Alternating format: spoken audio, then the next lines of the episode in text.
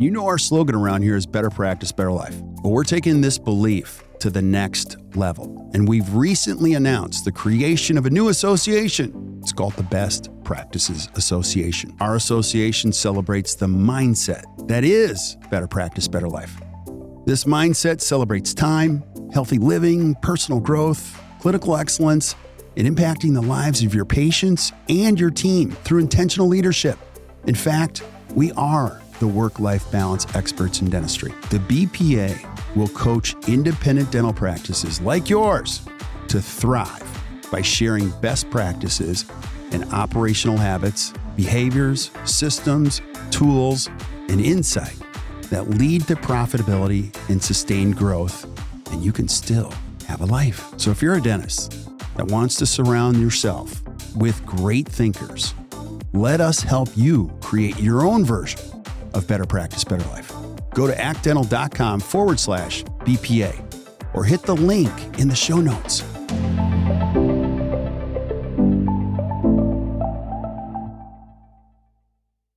Yo, yo, yo. Hey, guys, welcome back to the Best Practices Show podcast. My name is Kirk Behrendt. And like always, like every day, thank you for being here.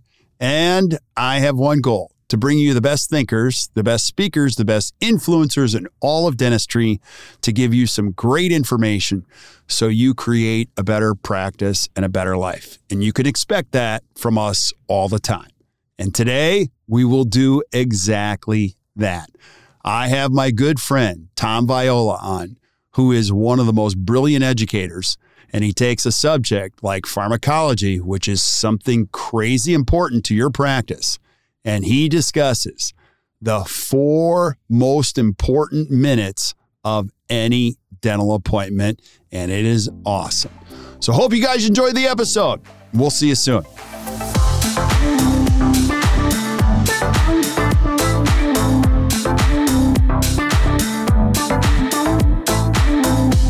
Hey guys, welcome back to the Best Practices Show podcast. I'm so glad you're here and I'm so glad you're showing up because if you've been showing up, you already know this is true. I have the coolest people ever and I get to learn from them, and some of them are crazy insightful and very funny, and they make this whole education process just way more enjoyable. And I'm going to do exactly that today with a dear friend of ours who's been on for a long time. It's Tom Viola, and he is going to be talking about the f- single most four important. Wait, wait, hold on. The most. What, what, what, are, what are we talking about? The most important four minutes of any appointment ever, ever, ever. And you kind of threw me for a loop there because I, as you guys already know, I don't even know what I'm talking about half the time because, and I don't really need to because I surround myself with such cool people. But Tom, good to see you, buddy. Thanks for being on. Thank you, buddy, for having me on this podcast. You know, to me, it's always a great pleasure to be here. It's always a privilege and an honor to be able to speak to you and everybody who listens to this podcast. I can't believe this, the enormous success you have, and I wish you no, continued, nothing more but uh, continued success with this podcast, Kirk. Thank you for allowing me to be part of it. I was one of your first, and uh, I'm looking forward to being on for as long as you want me. Yeah, well, secrets revealed. So if you guys are listening, you ever want to do anything, you don't have to be the smartest person. And the second you meet me, you're going to be underwhelmed because I don't really know anything. And so all you got to do is have smart friends like Tom here. And because you can just throw questions at now, you guys are going to see this guy's wicked smart, wicked smart. And um, he also has, if you haven't had him speak to your study club, I'm just going to say you got to have him out. He is crazy brilliant.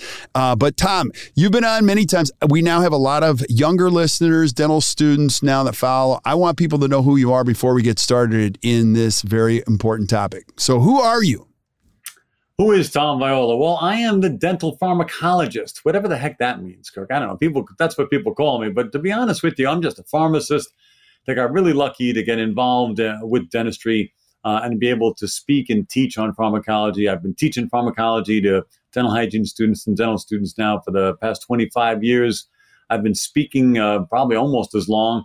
Uh, and I enjoy every minute of it. I mean, uh, people say, you know, when you love what you do, you never work a day in your life. And that's how I feel. I, I, I really enjoy speaking and teaching on pharmacology. And I'll be the first one to tell you, it was not my favorite topic in school. It was not my favorite subject. I luckily pulled a B and thought I uh, I aced it, you know, because it was such a tough course. And I'll bet a lot of people who listen to this podcast would agree that pharmacology was not their most favorite course. But as I like to say, it's that course that you really wish you remembered now, even though at the time you probably hated it. Right. So. And I'm going to say this about you too. Okay. I've been doing this a long time. This is the most difficult thing in dentistry. I mean, I've been to, and again, I mean, I don't know as much as half the people listening here, but this is a difficult subject and it often becomes an incredibly dry subject. So if you've ever been to a pharmacology lecture, you're going to see half the people are sleeping in the room, you know, and just trying to get their credits in some respects. The other thing I would say, so you make it a lot of fun and it's very entertaining and it's spot on. I mean, even your humor, I'm like, that is really funny. So it's clever, it's insightful, it's specific. The other thing I would say is a is a moving target. I thought PPOs was a moving target, and it is. But I don't know if there's a bigger moving target in the world right now than pharmacology. Would you? Like, you couldn't even go on one of these and go, I know everything for sure. Right now, here it is, because it's going to change next week or next month. Would you agree? So true, Kirk. If I didn't do this every day for a living, even I sometimes get caught off guard. If I didn't do this every day for a living, I'd never be able to keep up. So I don't know how and I've often said this to my audiences how do dental professionals know everything they know about dentistry and at the same time keep everything they're supposed to know about pharmacology all in their head? It, it, I don't think there's enough room up there. I don't think anybody has enough room up there to keep everything in their head. So, pharmacology, like other courses, seems to kind of fall to the wayside. But as you just pointed out, it's a moving target, yes. But your patients have never been more medically complex than they are today people take more drugs today, more medications today, more substances today. So they're ever more complex. And that means you've got to be an expert in pharmacology, even if it wasn't, like I said, your favorite subject, or even if it's not top priority on, on your list of everyday things. It has to be because you've got to maintain uh, the patient's oral health, but they're also their systemic health at the same time. Right. And I'll just add one more layer of this complexity is you don't really know what you're dealing with when you're dealing with a patient. You know, every dentist I said, you know, now when you look at the list of these medications, it goes on and on and on. And I have to believe it's a lot like me going to the doctor for my physical when he says, How many drinks do you have in a week? One to two a week. And I'm like, Yeah, that sounds about right. Cause, you know, they're not going to tell you the whole truth. I would imagine a lot of patients leave out a lot of information or they don't even know the information. So, as a dentist, you're doing the best you can. And that's why we're going to be talking about this topic. But it's a, you know, dentists like predictability. And what I'm introducing is there's not a super high level of predictability around this subject, who we treat, what we know what we're dealing with, right? Well, as I've often said, the greatest blessing ever bestowed upon dentistry was that you could take the patient's medical history directly from the patient. They're sitting right in your chair, they're right there in front of you. But the greatest curse ever inflicted upon dentistry was that you could take the patient's medical history directly from the patient themselves because they're not their own best reporter of their own medical history. And if, if they don't know, you won't know. If they don't want you to know, you're not going to know. So at the end of the day, you're right. It's it's less predictability because you just don't know what the patient's going to offer up. And that's why it's so important to be a sleuth, to be able to read a medical history and read between the lines and know what questions you need to ask the patient to get all of the information, not just necessarily the information they know or want you to know. Yeah.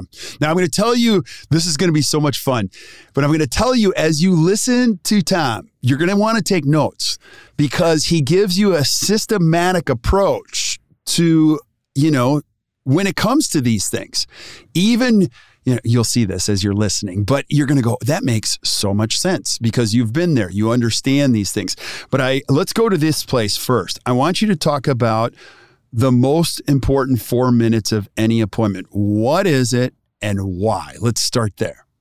I talk about this all the time, Kirk. When I do my live presentations, when I do uh, presentations for study clubs, national meetings, wherever I'm speaking, I always ask the audience when it comes to medical histories, how long do you have? How many minutes would you say on average you have to look at a medical history, make determinations and make decisions that can be, you know, life altering, maybe even life threatening decisions. how many minutes do you have to look at that medical history and make the decisions that are going to impact that patient's oral and systemic health per appointment? And almost every time, the average comes out to be about four minutes. So that's why when you and I started this podcast, I'm liking the title. The most important four minutes of any dental appointment are the four minutes you take to look at that medical history. Now, I'm going to tell you, Kirk, some people listening right now are saying, I don't even have four minutes. I know.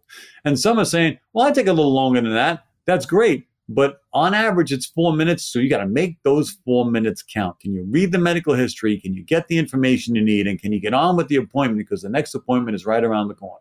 Right, right. Okay, so let's start with the first one. I don't have any time for this, Tom. You know, I mean, and and I think I know the answer to this. Anybody who's really good at anything, they make time. They have a system for time in this, and so um, you get to deal with professionals at all levels. What happens if I'm the young dentist listening, or even the mature dentist who's like, I can't even get through my day. I look at my day and I'm like taking deep breaths as it is. What if I don't have time for this? What do I do, Tom? Well, Kirk, remember that, you know, a lot of people who listen to these podcasts listen to, you know, talking heads like me and they say, ah, yeah, that's pie in the sky. That doesn't really matter in the real world. I can't get that done in my, and I give them a lot of credit for saying so because they know their limitations. But as you said, you got to make the time and it's important. Some things are important, some things aren't. This is important. This is going to make or break your day. It's going to make or break your patient's trust in you. It's going to make or break, you know, your career perhaps. You've got to be able to make the time to take a look at that medical history. Now, if you don't have the time and you can't make it yourself, then delegate. You've got a valuable resource in your hygienist. If you have a hygienist in your practice, that hygienist, I'm telling you, if that person took pharmacology and they they listened and learned, then that's that's your person you want to take a medical history. Maybe it's your assistant. Maybe your assistant has that kind of background. Maybe they have some kind of nursing background, medical background, or maybe you just train them that you know you're delegating this to them and they need to ask these questions to get that great medical history. But whatever you need to do you need someone in the office to be that lead person to be able to take the medical history ask the right questions get the right information. And the bottom line is the working in a dental office is like an island. I've said this many times. You work in your office every day you're isolated from other offices. Unless you get a chance to meet up with your buddies at a, a study club or a national meeting you're, you're isolated. The, the, the collective knowledge of pharmacology in that office really revolves around the one person who's most knowledgeable about pharmacology in that office. Now, maybe you, the dentist, it might be you, the hygienist, or the assistant, but it's somebody. Yeah. Make that person your lead in getting that medical history. Yeah, 100%. The more eyes you have on things. And I would also think that there are many cases in which patients are more vulnerable with team members than they are the head honcho. Would you agree? Oh, I couldn't agree more. You know, I, have often said this, uh, especially for patients, for example, who take medications that can cause uh, suicidal ideation. Uh, a lot of times, if they've gotten thoughts of suicide, they not, may not tell their clergy person, they may not tell their medical doctor, their nurse practitioner, but they might tell somebody who's easy to talk to, who listens to them, and who's actually generally, generally uh, concerned about them. And that's usually their dental professional. You know, I, I feel more comfortable telling things to my dentist or hygienist, let's say, than I and I do talking to anybody else about that. So I've often said, be the bartender. You know, uh, I, am through college. I made my way through college being a bartender, and I can tell you, one thing you learn as a bartender is you learn how to listen and you learn how to speak, and that's what I offer up to you guys. You know, listen, right? Listen to your patient, listen to what they say, then put that information in your head and make some good decisions about what they said, and then ask the questions give them the numbers they need, give them the advice they need. Because at the end of the day, that's what we're here for. We're here to treat our patients and we're here to you know save lives. Again, I, I say this and people say, oh, yeah, pie in the sky. I don't save lives, Viola, but you do. Yeah. You just don't know it. Patients make bad choices. Take it from the pharmacist, okay? Your patients make bad choices, not because they're not smart. They just make bad choices. Save them from themselves. I totally agree. It's funny that you're a bartender. I was too. Probably not at a nice bar like you worked at, but oh, like there were t- being a bartender, you hear too many things. That's like I didn't need to know that. Mm, yeah, it's funny how you just get you get a set, extra set of eyes and ears on things. I really like that. That's a great thought. Great way to put your mind, you know, in the right place when it comes to serving patients. Just be a great listener. Now, take me through this four minutes of time, Tom. If I'm listening and I want to restructure my four minutes and get my entire team refocused around doing this right, where do we start? First thing I'd like to recommend is that you have a medical history form the patient can fill out in advance. A lot of offices do, they have them online now. Get a lot of that done in advance and out of the way so that doesn't waste any of your four minutes. Okay. So that when you walk in that operatory, you've got a relatively complete medical history, or at least as much of the medical history the patient can or is willing to give you. Now, if you can't do it online, then then maybe work work your workflow so that you can delegate that to someone who can visit with the patient before you.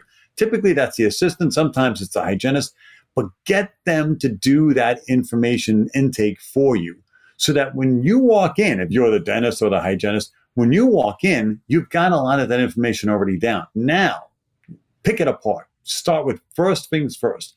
Whatever medical conditions they listed. Okay because, as I've said many times, you have to be an expert in walking down two sides of a very narrow street.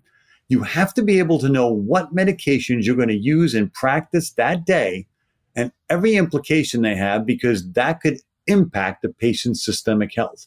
But at the same time, you've got to be an expert in every medication the patient takes for their systemic diseases because that might impact their dental appointment or their dental treatment that day.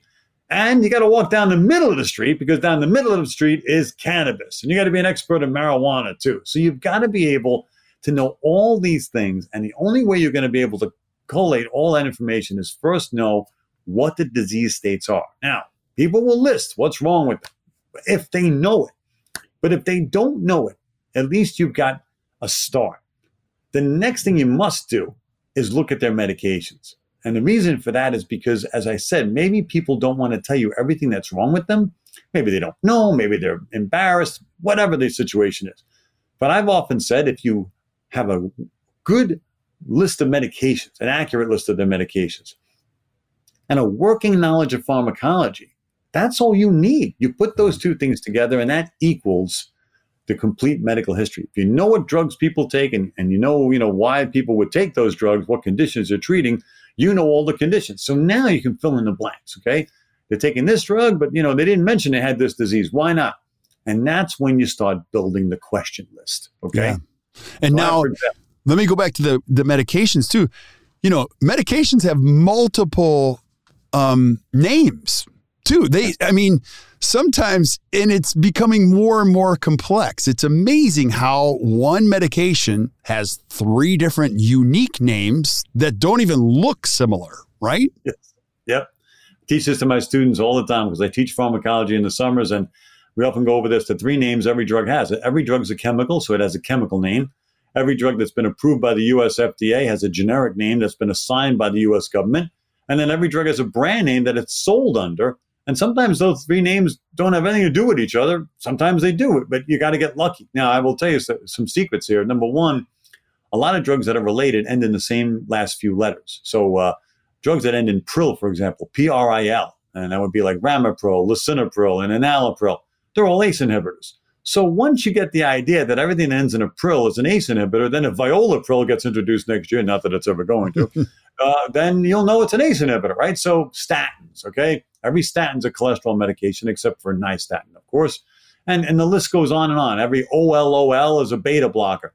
And so when you come to my courses, that's what I try to imbibe to you. Like, okay, these are some shortcuts you can take to knowing what a drug does and therefore knowing what to choose to treat and therefore asking the patient, well, why didn't you list this disease on your medical history when you, I'm, I know you're taking this drug and that's what this drug is used to treat. So you fill in the blanks that way. But remember also that, you know, 25 years ago, Kirk, when I first started filling out medical histories for patients, at the bottom of the form where they would write in the names of the medications, there'd be space down there for five medications tops, and most people would fill in only 3 mm-hmm. Now, if you have cardiovascular disease alone, that's three or four medications. Then add on diabetes, right? That's another three medications or so. And then add on GI, respiratory, central nervous system. I can go on and on, but every systemic disease has its medications. Heck, you can have patients taking eight to 10 medications without even really thinking about it. Yeah. And then if they're taking, you know, supplements, if they're using cannabis, all that, as you said, adds to the complexity. Yeah. And I, I think I'd go back to the beginning. Like, if you're really truly trying to be the bartender or just learning about your patients, that mindset goes a long way. And I think I shared this with one of my favorite treatment coordinators. She often doesn't know what any of these are, but she'll spend an extra few minutes just Googling them just to know, you know, because she said at one point, she's like, I just used to look at these and I would just skim over them and go, wow, that just sounds. Now I want to know because I care. And it also allows a little space for me to just ask them. Now, they don't have to tell me all the time, but I want them to know at the bottom, the end of the day, we care here at the at the office. And uh, what I love about what you're teaching too is you're going to take us through this process, but just the quality of your questions, Tom, and what you teach. Anyone can use these in this process. And just by the fact that you use what Tom is recommending is going to show that your office is different. You guys care about your patients. You don't need to know everything, but you do need to start with like, let's start here with the mindset and the questions, right? So now that I've got my medical, you know, history for, I get them filling out. We're familiar with the medical conditions and the space for the medications has grown. Where do I go with this in these four minutes? Well, that's it. So now, of course, remember that, as you said, and so aptly put, Kirk. I mean, not, not, medications can be used for a variety of different things. So, whenever I take a medical history and I'm trying to get the list of medications from the patient, I often ask the same three questions, and I ask them over and over again, ad nauseum, until they're ready to vomit. Okay, I ask them, "What do you take?" I don't say the word drug. I don't say the word medication. I say, "What do you take?" and let them tell me everything. But then realizing that drugs be used for different things, the next question I ask them is, why do you take them? Why do you take this medication? Now, my students say, well, why do I need to know that? I I, they think I should know that. I'm, you know, I'm the professional. But you don't know. Mm-hmm. A drug like amlodipine, which is a calcium channel blocker, could be used for everything from arrhythmia to angina to hypertension. I have no idea why you're taking it. So you have to tell me. But when I ask you, why do you take it? That helps reinforce the conditions you listed at, at the medical history level. Like, what did you say you have? What's what are your systemic conditions? And then the last question I ask him is the obvious one, but no one seems to ask it every time, which is what? Did, did you take it today? Mm-hmm. Did you take your medication today? Because I know a lot of people who take blood pressure medications that don't take blood pressure medications. Yeah, it was a month ago when I took it you know, or something like that. No, those are really good, and I I love how you. Now let's go through each one of them. Did you, you know, what do you take? You you make it kind of fun. Go back to that because I've heard you teach this before. Like it's not like a you know it's it's not abrasive at all you want to open it up and you kind of make it a little fun right do I say what do you take and they say what do you mean what do you take and I say do you take stuff and they say well yeah and I say well what is it in my own New York way, you know, I, I give them a little anxiety there, but they, they, we start chuckling because we realize I just want to know what you're taking. Just tell me everything. You don't have to tell me it's, you know, it's this medication. I don't remember the name. Just spit it out. If it even sounds like the name of the drug, I'll just write it down or I'll just put it in the system and I'll be able to Google it. I'll be able to look it up. Well, heck, I'll even call your pharmacy if you want and I'll get the list of medications that you take currently. And that that's all I need. But what do you take is a very, you know, non abrasive way of asking you know people what medications do you take without making it so formal. And I, and I want to know everything. If I say the word medication, people think oh, it's that little bottle I get from the pharmacist. No, I want to know everything. Just, you just spit it out, and I'll I'll write it down. And then why do you take it? Because again, I got to know why you take it. But also, Kirk, and this is a good point. I'm glad you brought it up. I want buy-in. I want to know why the patient takes the right. medication because I want to know if they know why they take it. Right. Because otherwise, oh yeah, sometimes I take that for my hypertension. Sometimes, you know, it's not it's not a it's not a thing you can take as needed, and mm-hmm. that helps me jog them into saying, you know, really, you should be taking this every day, or you know, uh, really, uh, this medication should be taken this way. It's little pearls like that that you give your patient that, believe me, add to the value of the dental experience because they walk out like, I didn't just learn about my teeth today. I learned about my medical conditions. I learned about my drugs. Wow, I learned a lot today that's value that's going to keep that patient coming back to see you. Yeah, the number two question is always fascinating for a couple of reasons. Number one, patients have this story in their head sometimes. And, I, you know, this isn't every physician, but a lot of physicians are quick to write a script just based on a conversation.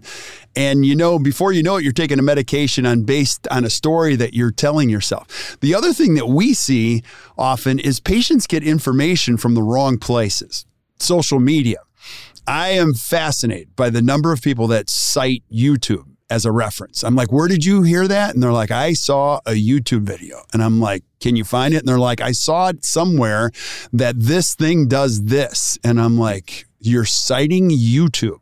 So, um, again, you don't have to have all the answers, but you're going to be completely fascinated by the why in in uh, in a lot of cases. Yeah, as I said, you're you're, uh, we love them, but sometimes our patients make poor choices, and we're there to save them from themselves because they're not medical experts, they're not dental experts. We are the medical and dental experts, so let's act like it. Let's do what we do. I'll give you a good example. This one comes up a lot: blood pressures. Like if you're not taking the patient's blood pressure and pulse, you're missing a vital sign. That's why they call them vital signs. You're missing something vital that they you need to be able to make good decisions, whether or not you're going to treat the patient, whether or not they're taking the medications the way they're supposed to. If you're not taking their blood pressure and pulse, then you, are missing out on a lot. And I know people are listening and say, I don't have time for that. I know. I, I completely empathize with you, but make the time, delegate it, train someone to do it, or get a cuff, wrist cuff, arm cuff, automate it. I'd rather have a wrist cuff that may not be 100% accurate, versus uh, nothing in the chart every day, every day of the week. I mean, I could tell you after 30 years of taking uh, blood pressures with sphygmometers and uh, stethoscopes myself, I suck. So yeah. I'd be better off with the cuff, to be honest with you. Yeah. And can I ask you this too? Just even the questions. I mean, what are you on right now? No, I don't know how many states allow cannabis legally right now. I mean, it's quite a few. But tell me if you're hearing this. Our doctors in Denver, uh, some of them who are excellent docs, they ask this question, you know, are you under the influence of cannabis right now? While they're in there, because they know just how the patients answer this question. I mean, have you heard that at all or things like that? Yeah, there, there, look, I will tell you, when it comes to cannabis, a lot of, of our patients use cannabis to take the edge off. You know, as I said, fear is the, is the greatest enemy we have in dentistry. People fear us. Because why? Everyone in their life has told them, oh, you're going to the dentist, you're going to be in pain. And then they get there, you cause them pain, and you fulfill the prophecy. So they know dentistry equals pain. So if they take a dose of cannabis, if they, you know, they're taking the edge off, but it, it leads to medical, ethical, and legal considerations. Okay. Medical meaning what? Does cannabis interact with drugs? Yeah, drugs we use in dentistry. For example, cannabis raises your blood pressure and pulse we use epinephrine every day in practice. That raises your blood pressure and pulse too. Uh, we use opioids in practice. Okay, opioids cause central nervous system and respiratory depression. Now, so does cannabis. Okay, so I can make the argument that there's medical implications.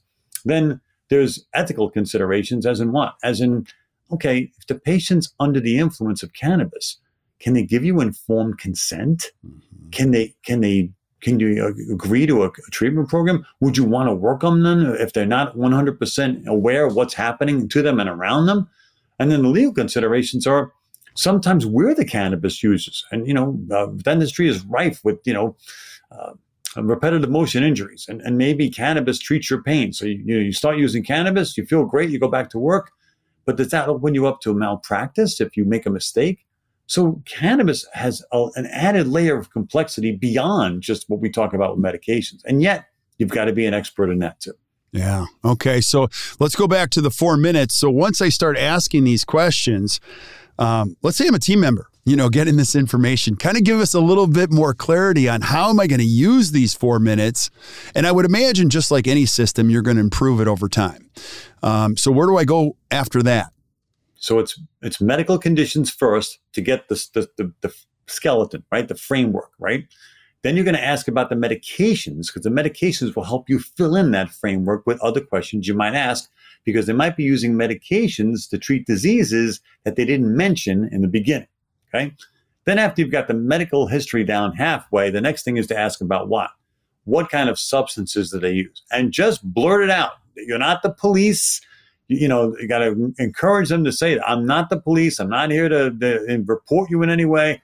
I just want to know. I need to know this to make sure that there aren't any complications with what I might use when I'm doing our appointment today. So you just lay it out there like that. Ask them about alcohol, cannabis, other substances, street drugs, whatever they use, right? Ask them about that. Then, now you've got that extra component filled in. The only other thing I do now is circle back to the medications real quick and say, do you use anything over the counter? Do you use any supplements? the reason I do that is because when I'm asking patients, you know, what do you take and why do you take it? They still think I'm talking about medications. And they don't consider over the counter drugs like Nexium and, and Prilosec or, or substances like, you know, cannabis as or as a thing to talk about, or they don't think of a supplement like St. John's wort as something to talk about because they don't need a prescription for that. They don't even get it at a pharmacy. They go to buy it at like, you know, a supermarket. So I tie that back in to make sure that I get every possible medication and other substance and supplement they're taking. And then, as crazy as this sounds, Greg, the last thing I ask them is, why are you here today? Wow. I, I want to get it from them. What what's going on? Tell me. I know that, that when you booked your appointment, you told us what was happening, but really today, what's going on? And that gives me an, a bird's eye view back now as to okay, they said they have uh, dry mouth. Well, what medications do they take to cause dry mouth? They said they have jaw pain. Okay, jaw pain could be what? It could be odontogenic pain. It could be a, a side effect of their statin medication because statins cause muscle pain. Heck, it could be angina. Now, think about that last one for a minute, right? If a patient walks in the office and says, Man, my jaw's killing me, we're almost pre programmed to do what? Sit them down, take some x rays, and start working, right? Did we even make five seconds in our head to think, Wait, that might be angina? Maybe we could have a medical emergency here. Right. So it, that's the kind of thing from a medical history, you can garner so much information that you can make those four minutes really count. And, and sometimes it means not treating the patient. Yeah, absolutely. What are what do most people get wrong about these four minutes? You teach people this all over the place. You see them implement it, and what do you see them still get wrong about this? Because dental people are so nice, and I count myself among you guys. I don't. I'm not saying I'm you dental people. I'm one of you. We're very nice to our patients. We try to be, and sometimes we let them lead the conversation, and we can't let that happen. Right. We have to lead the conversation because it's our four minutes. So we have to lead the conversation, sometimes butt in, sometimes interrupt, sometimes interject to get everything we need in that four minutes. Because if we let the conversation go too far and too awry from what we're talking about, now we've wasted time. We feel in a rush. We don't complete the medical history and we rush in and try to get it done. And, and that's, we, we can't let that happen. Much as we love our patients, much as we want to be polite, We've got to make sure we get everything down. And that means if I, if I need extra minutes beyond the four minutes, hopefully I've saved some minutes aside for that. Or hopefully the person I've delegated the medical history to has done such a good and complete job that I don't need to spend all four minutes doing exactly what I've been talking about. Yeah, and it's brilliant. And we always, you know, we've always heard this, and everybody teaches whoever's asking the question is controlling the process. Now, this isn't about being a control freak, but you can see you can guide the experience by asking questions. And Tom, what you're teaching is so fantastic. One of the other complications is just the transformation to, you know, digital records. Anything you would say like about documenting all of this, you know, because I have every office now has gone digital, but yet you still have people writing on paper and then putting the prescriptions. Anything you'd add about how we document these four minutes that would make our lives a little bit easier? I will tell you some of the shortcomings I've seen from electronic systems is they don't necessarily allow a lot of space for free notes where I think paper was wonderful was that you could always make extra notes in the margins and the columns, wherever you needed to, to help the next person who's going to see that patient get a better understanding of that patient. It's all about communicating into the future, really. Now, electronic records don't necessarily allow for that. Some do, some uh, electronic systems do, freeform.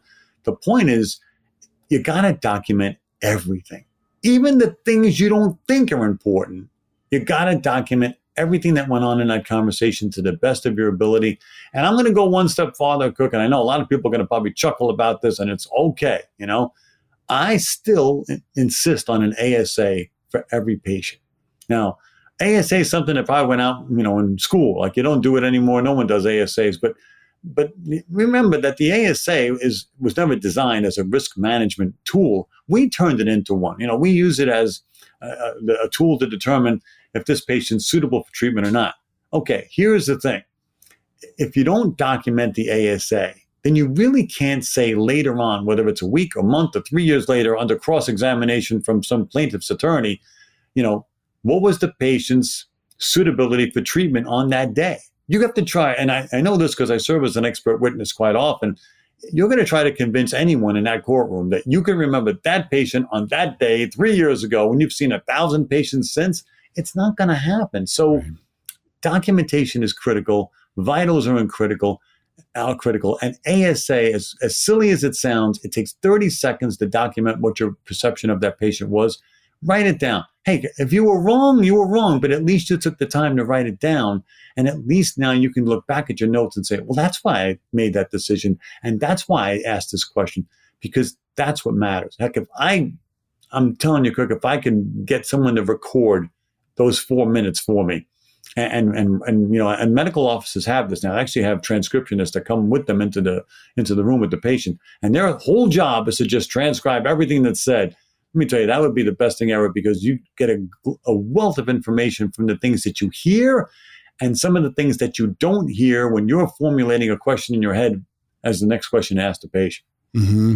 how far away are we from that? I don't know. I at you, I have no idea. You know, dentists very far. Yeah. Dentists are always like, robots are going to take over. I'm like, not so soon, you know? So there's still a huge people component in here. So, Tom, just so brilliant. Any last thoughts you have on the, the, the single most important four minutes on any appointment? I can tell you this much, Kirk. Um, everyone listening right now is saying, man, I wish I had the time. I wish I had the time. I wish I had the time. Make the time. It's not all pie in the sky. You can do this, right? Maybe you can't record every minute that, of everything that's been said, but do the best you can because those four minutes really count. Heck, you know what you what to do in your dental operatory doing procedures. You do these procedures all day long. Some of you could probably do it with your eyes closed. But the first four minutes taking that medical history is a moving target, as you said, Kirk. You'll never know what to expect in those first four minutes. So make the time. And that way you can say later on, I did the very best I could with that patient based on the information I was able to get at that moment. Yeah, buddy, you're the best. You are just the best. And I'm going to keep having you back over and over again because this is a moving target. I love hanging out with you, and you always give us great, great things to consider. Now, I want people that are listening, you know, if I'm a dentist listening, I'm like, Tom, this is a lot. You know, I want them to know about your programs.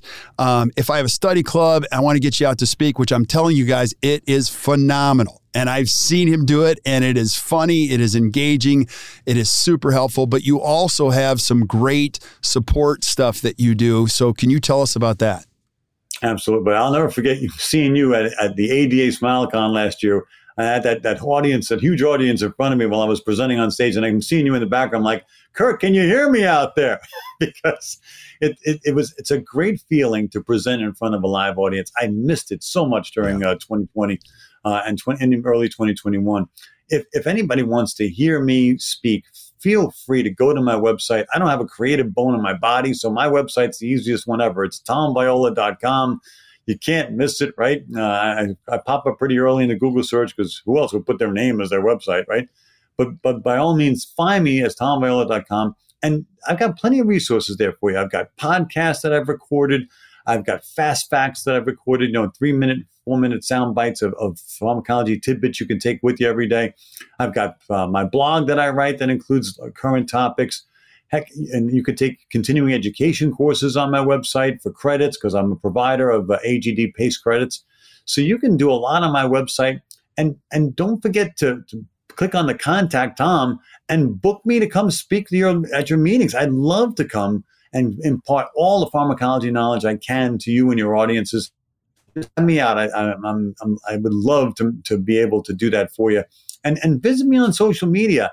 I do my best in social media. I'm not an expert. My my 24 year old daughter is way more uh, an expert than I am. But you know, visit me everywhere on social media at Pharmacology Declassified. People say to me, "Why do you have to have such a long name?" Because that's the name of the company, Pharmacology Declassified. Right. But I enjoy doing it. You know, so please, by all means, uh, have people uh, out there listen and, and bring your team members along as well. Yeah, your stuff is excellent. And don't, you know, don't skirt these. Your social media is excellent. It's funny, it's good, it's awesome. So I don't know what you're doing, but it's fantastic and just keep it up. So Thank you so much for being on today, buddy. Really, really appreciate you. So, if you guys are listening, and if you're listening on, uh, you know, Stitcher, iTunes, um, Spotify, whatever. Don't worry. We've got it all listed in the show notes. So if you're like, okay, what is he talking? Just roll up to the notes. You can click on the links. Our writers are going to put that in there. They'll go right to Tom's website, right to his Instagram handle, which I'm going to ask you just to follow. And it's just an awesome resource uh, for you in dentistry. So stick around we say goodbye to everybody else, Tom. But thank you guys for listening to the Best Practices Show. If you enjoyed today, just do us a favor hit the share button, share it with your friends. Keep sending us things that you guys want to see. I'm lining it up right now and other things you want to see, even on pharmacology. Or if you just want to talk, period, about funny stuff going on in dentistry, Viola would be our guy because he's got story after story after story, and I'll put it together because I love doing this stuff. And Sure um, absolutely, oh, dude, you're, you're an amazing human being, Kirk Behrendt. Yeah, everybody, everybody should know that. Listen to Kirk speak. He makes me look stupid. Stop, stop, stop, stop. It's all good. It's all good. But uh, until we see you guys next time or you hear from us next time, keep watching or listening to the Best Practices Show. You guys enjoy your day.